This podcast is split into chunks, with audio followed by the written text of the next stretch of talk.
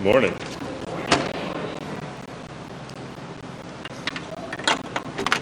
Um,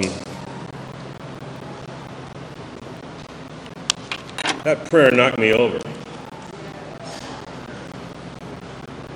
I've heard a lot of prayers. Like, I'm not 25 anymore. I'm 62. It's hard to believe for me. Uh, I've heard a lot of prayers. I don't think I've ever heard one that's more authentic and more true. So thank you. You know, uh, I was reminded while I was listening. Uh, uh, you know, it's it's a good thing to be guilty because if you're guilty, you're eligible for pardon. If you don't admit your guilt, if you don't recognize you're guilty, you ain't going to be pardoned. so it's a wow, the powerful humanity. Thank you. Uh, wow. Well, uh, yes, I am Dave. Uh, uh I, I, do. Uh, I'm a specialist in New Testament primarily. Do you care about this? Do you want to know about this? Yeah. Okay. Uh, so, I, specialist in, in, New Testament primarily. I teach at a grad school of theology, but I also publish in Roman uh, social history, uh, first century Judaism, uh, and the history of Christianity. I'm totally fun to be around. and, uh, um, but I've also been a pastor and um, um, yeah, I'm also on the web, like all of like all of us are. So, uh, anything else you want to know? Care about any? anything you want to know about me? I'm really not that interesting, so that's that's fine. Okay. Well, um, uh, do we have the text on the on the screen? Is that possible? We had it on there earlier. Oh.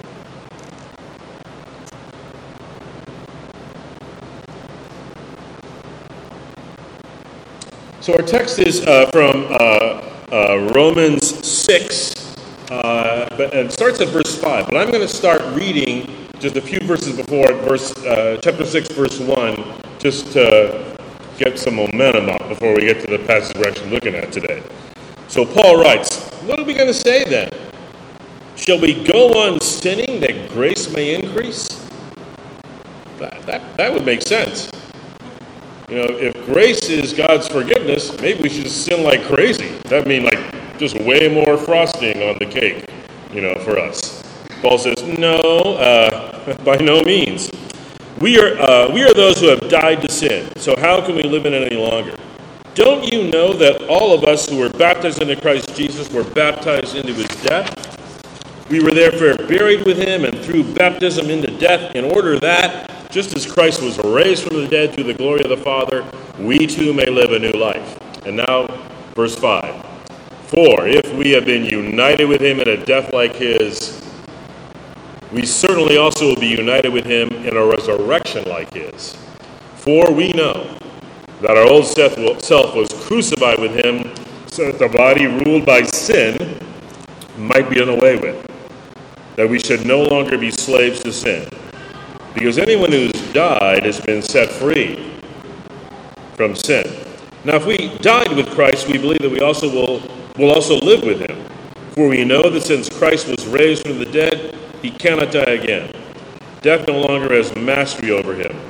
The death he died, he died to sin once and for all, but the life he lives, he lives to God.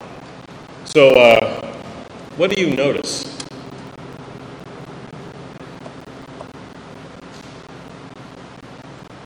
This is all I have planned right now for this part. So you have to participate a little bit. What, what do you what do you, what do you notice? Anybody? Pardon? The law of death? A lot of death, yeah. There is a lot of death. What else do you notice?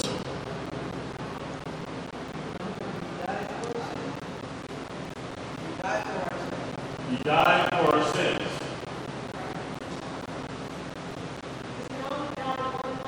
He only, it only had to happen once. Yeah, that was, I mean, it was powerful, once and for all time. Uh, okay, there, yeah, there's parallels between Jesus and us. I think that sometimes freaks us out, right? Like, really? like, who are we ne- next to him? How could, how could that possibly be? How are we supposed to under, how are we supposed to understand that? Anything else you notice?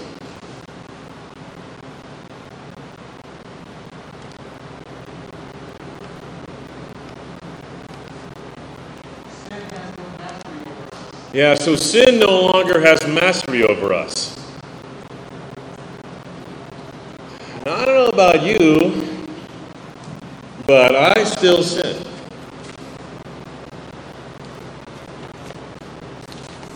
So it still has hooks in me, but it ain't got mastery over me. You know, if you're in a if you're in a jail cell and the cell door is sprung open, you are free. You are free to go. And sometimes you go, and then you walk back in that jail cell, even though there ain't nobody putting you in there but you. That's the image. So it no longer has mastery over us, but we can let it have that mastery. What else do you notice?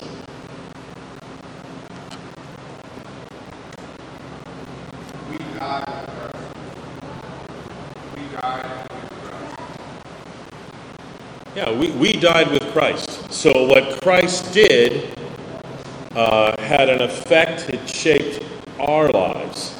And that that is actually really true of human interaction, right? I mean, all of us were born in a certain spot because our parents ended up being in a certain spot. And that wouldn't have happened if they if one of our parents didn't move to wherever it was where they met. My mom and dad met in the basement of a church in San Francisco uh, right after World War II. And my dad saw my mom and thought, that yeah, that's someone uh, I want to, you know, I want to get to know. I first met my wife Christina at, at Mount Hermon Christian Camp. And she walked in the room, and I had this thought: you could marry her. No, you should marry her. I never met her before. I never had that thought before in my life. It scared the out of me and I ignored her for the whole for the whole weekend. But but but what, what just like that, our meeting created a, a family, and now we have a daughter who's 22. So what Christ did, even more than that, has an effect. That's just a normal human thing, but what Christ did has an effect on us. Okay, some initial observations. Um, verse, verses 5 and 6. If we are united with him, we are united with him. Whether we feel like it or not, whether we know it or not, whether we live into it or not, we are united to him. No matter what you've done, no matter how far away you think you are, you've walked so far away, you've done so much wrong, you are still united to him. He's got a gravitational pull. What he's done is a gravitational pull on you. Nothing you can do can make you so far away that rescue is impossible. We are united to Him. Just because we're not aware of it doesn't mean it's not true.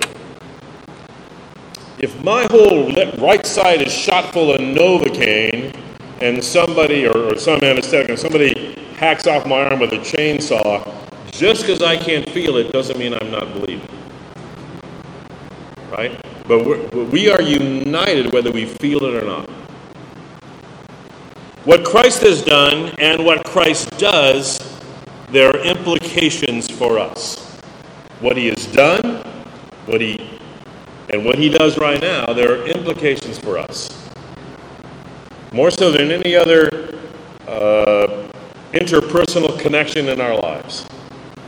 He has accomplished, he has done for the many what the many could not do for themselves, and what the many can then enjoy they can enjoy those benefits. You and me, if we live into it. So we are united to Him, with Him. I don't know how often do, do you feel united to Christ? Often? Do you sometimes feel distant? Whether, it, whether you feel or not, you are united. We are united. That's an important truth to hold, hold in our hearts. Secondly, our old person is declared dead. The old person is declared dead. Now, we ought to unpack that a little bit because this is, uh, can be pretty confusing. I actually didn't really understand the intricacies of this. I got all the way through seminary and didn't really understand it.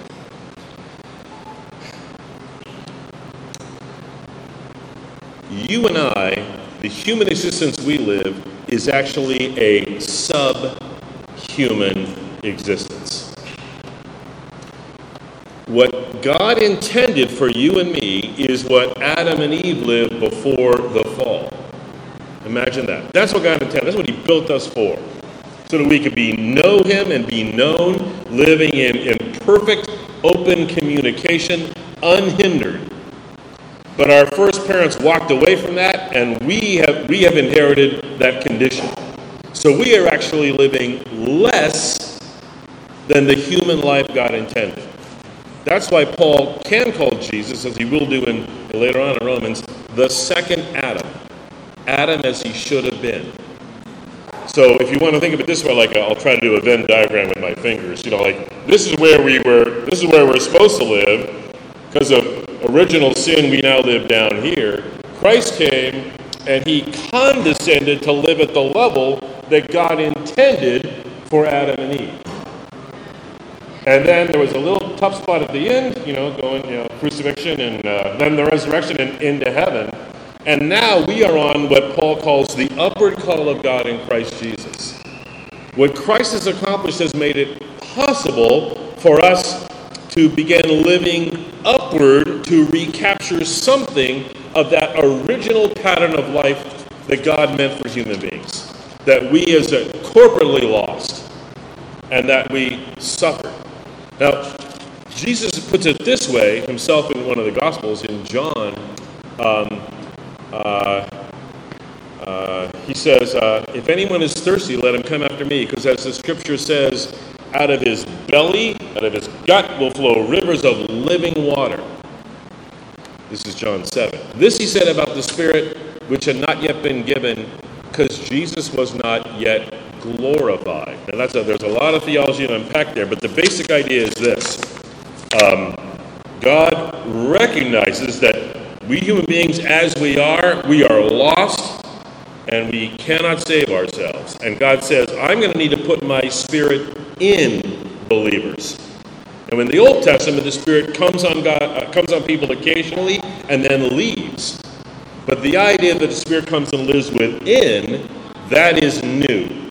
And that's what Jesus is saying, and that happens as a result of the crucifixion and resurrection. That makes it possible for the Spirit to come and live in. That's what makes it possible for us to actually be on that upward call of God in Christ Jesus. So, you and I live a subhuman existence. And Christ made it possible to the upward call of God for us to live into the renewed possibility of living the life God intended. But we have to live into it. We have to turn our backs to the old path and walk on the new. Stay on the path. Do you stay on the path? I get off the path. I don't I don't plan on it. I don't really want to. I watch myself get off the path and I'm saying, Dave, stay on the path. But I still walk off the path. That's me.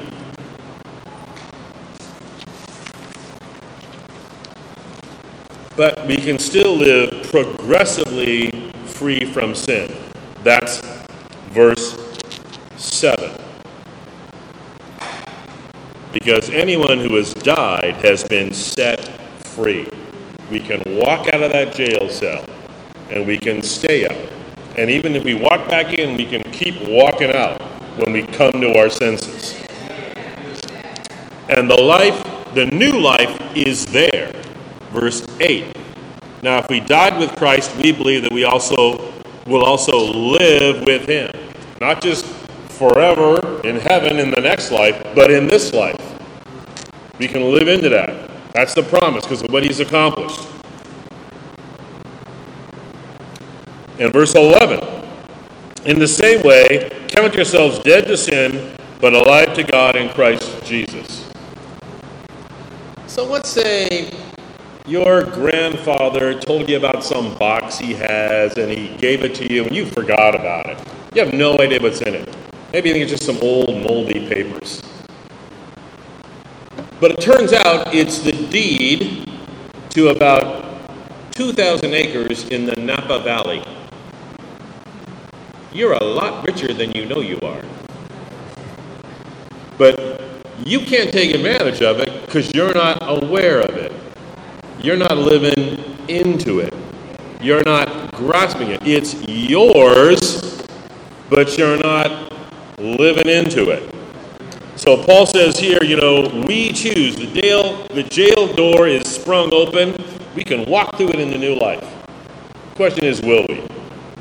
So, um, unpacking this a little bit more, some of the some of the background in, in Paul's scheme in Romans. So he writes to Romans. Uh, I'll do, try to do this real quick, broad overview. He's never been to the church in Rome.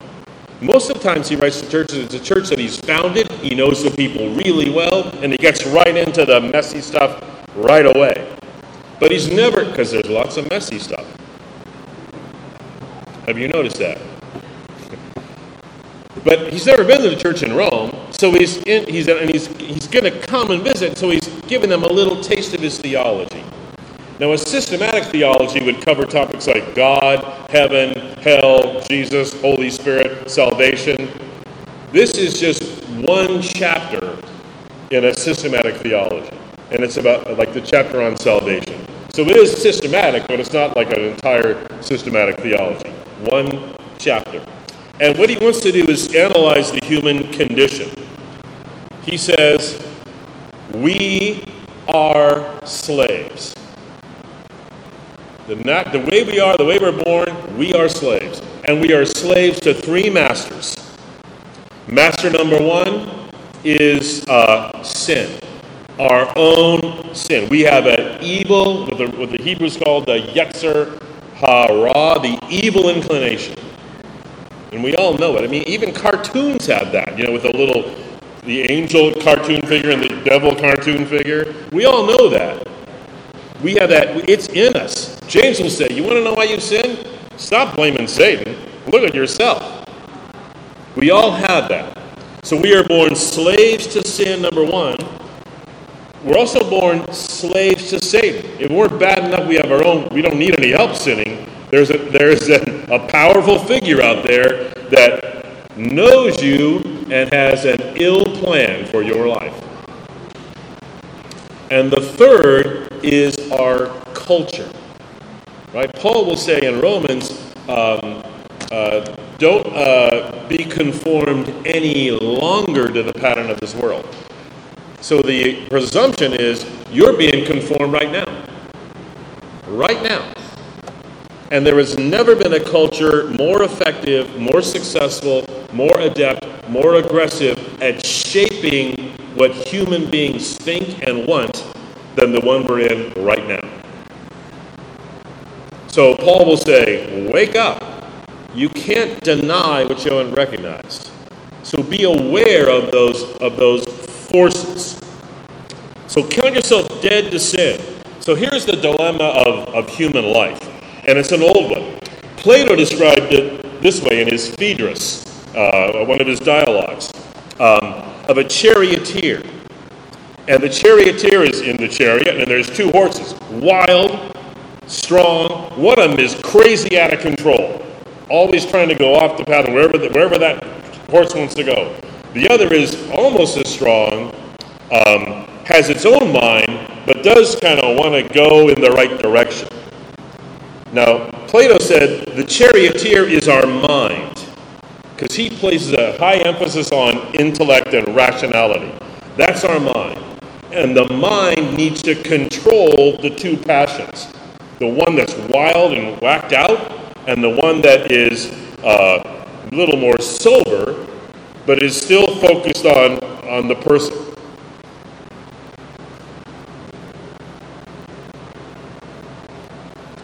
Now, today, I think in our culture, we say, forget about the charioteer. let's just ride that one wild pony. I think maybe uh, uh, some of you heard this story. I, I needed a new phone about I don't know, 10 years ago, went to the Verizon store and walked up to the young man at the, at the counter. And before I could say anything, he said, um, I know just what you want. And I said, really? He said, yeah, here's this phone you want. He told me about the phone, and, uh, and then he said, you know, it's, uh, it's fast, it's super fast, it's faster than the Starship Enterprise. And I said, I, I don't want fast. What do you mean you don't want fast? Everybody wants fast. I don't want fast. And he looked at me, leaned over, and said, listen, not only do you want fast, you deserve it. Isn't that what isn't that what our culture says? What we deserve. Now, um, that didn't come out of nowhere. You know, uh, in the great car crash of, of, of uh, constellations of ideas that have, that have created this, this American culture, one of them is coming out of a European liberalism, capital L, is the idea that um, forget about restraint. Throw restraint off. Because if, uh, if people aren't told that they should exercise self restraint, then they'll feel good about going out and buying stuff. And if they buy stuff, that'll make the economy stronger, and it'll be an endless, an endless process of, of up and up and up the whole way, like the Target uh, you know, slogan, up and up. And it, can, and it will never stop. Now, liberalism, capital L, European liberalism, also says we're not going to think about limits. We're going to say there are no limits. And I think we're coming to an awareness that that wasn't such a great idea. We live in a world where limits are there whether we like it or not. But my point is, we are living. We live in a culture which says your desires are good and you ought to fulfill them. And ultimately, that um, deadens us to any awareness of our responsibility to others, maybe even to ourselves, and, and, uh, and to our world and to God. So, the New Testament, um, and, and Jesus authors this, has a more balanced view. He says, Love the Lord your God with all your heart, with all your soul, and all your mind, and all your strength. All of them. So he understands these as integrated. It's important to love the Lord with your mind, but it's also important that you place your affections on what uh, on what the Lord Jesus, what God would have. Not because He's our boss, but because He built us and actually knows what we are, that for which we are made. So, love Lord God with all your heart, your affections. Those are important with all your soul. That's the you know that's the internal part. That's the that's the long-term, everlasting part. And with all your mind, all your smarts. So we should turn from selfishness because the way we are really leads to self-destruction. Maybe one of the most famous of the ancient Greeks was a guy named Alcibiades. Uh, maybe the most talented, the most, the most brilliant student of Plato, uh, of Socrates, and um, uh, famous in his day. He fought on all three sides during the Peloponnesian War. The Athenians called him back as he was on his way to defeat uh, the Spartan Corinthian coalition uh, because he uh, was guilty of some horrible crime. They convicted him, he escaped, he went to Sparta, gave the Spartans the, the clue to defeating the Athenians. While the Spartan army was off, he seduced one of the wives of one of the kings. Then he had to leave, and then he ended up in Asia Minor uh, advising the Persians how to keep the two Greek sides fighting each other so they could become supreme. And the judgment of Alcibiades was um, Alcibiades, um, well, history is what Alcibiades did and suffered. Alcibiades is you and me writ large. If we don't, if we if we live only for ourselves, if we deny the fact that there's a God out there who who has made us and is and is has has created a way for us to be connected with Him, then we are we're doomed to some destruction. Maybe not as huge as Alcibiades, but our own history will be what we do and what we suffer. And we, we suffer. Actually, our suffering is the self-imposed stuff and, and, and, and the hurt and the, and the loneliness and the effects of mistakes we've made. Forget about e- eternal punishment. That, that's a whole other thing. That also is true. But suffering in this life is bad enough. So what Paul wants to say here is this. We are made for God, but we have lost our way. We need help from the outside because we can't fix ourselves. And God has arranged a solution. It requires only that we recognize our limit. And we say, Lord, I need help from outside. And when uh, one becomes a Christian, the Spirit comes to live within, then it is that progressive process of recognizing your own brokenness. As I said, I'm 62. I realized at 62 I'm a lot more whacked out than I thought I was when I was 40.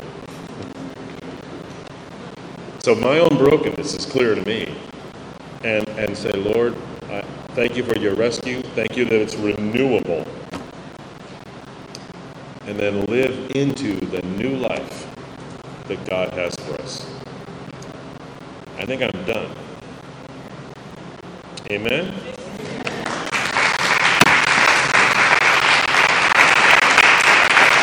Thank you, God. Uh, thank you that um, although we don't deserve it, you reach out. You hold us, you wash us clean, you renew us. Give us hearts that are wildly expansive to you, and the courage and the strength to say no to that self destructive path that is so appealing, and the strength to say yes to the upper call of God in Christ Jesus. Amen.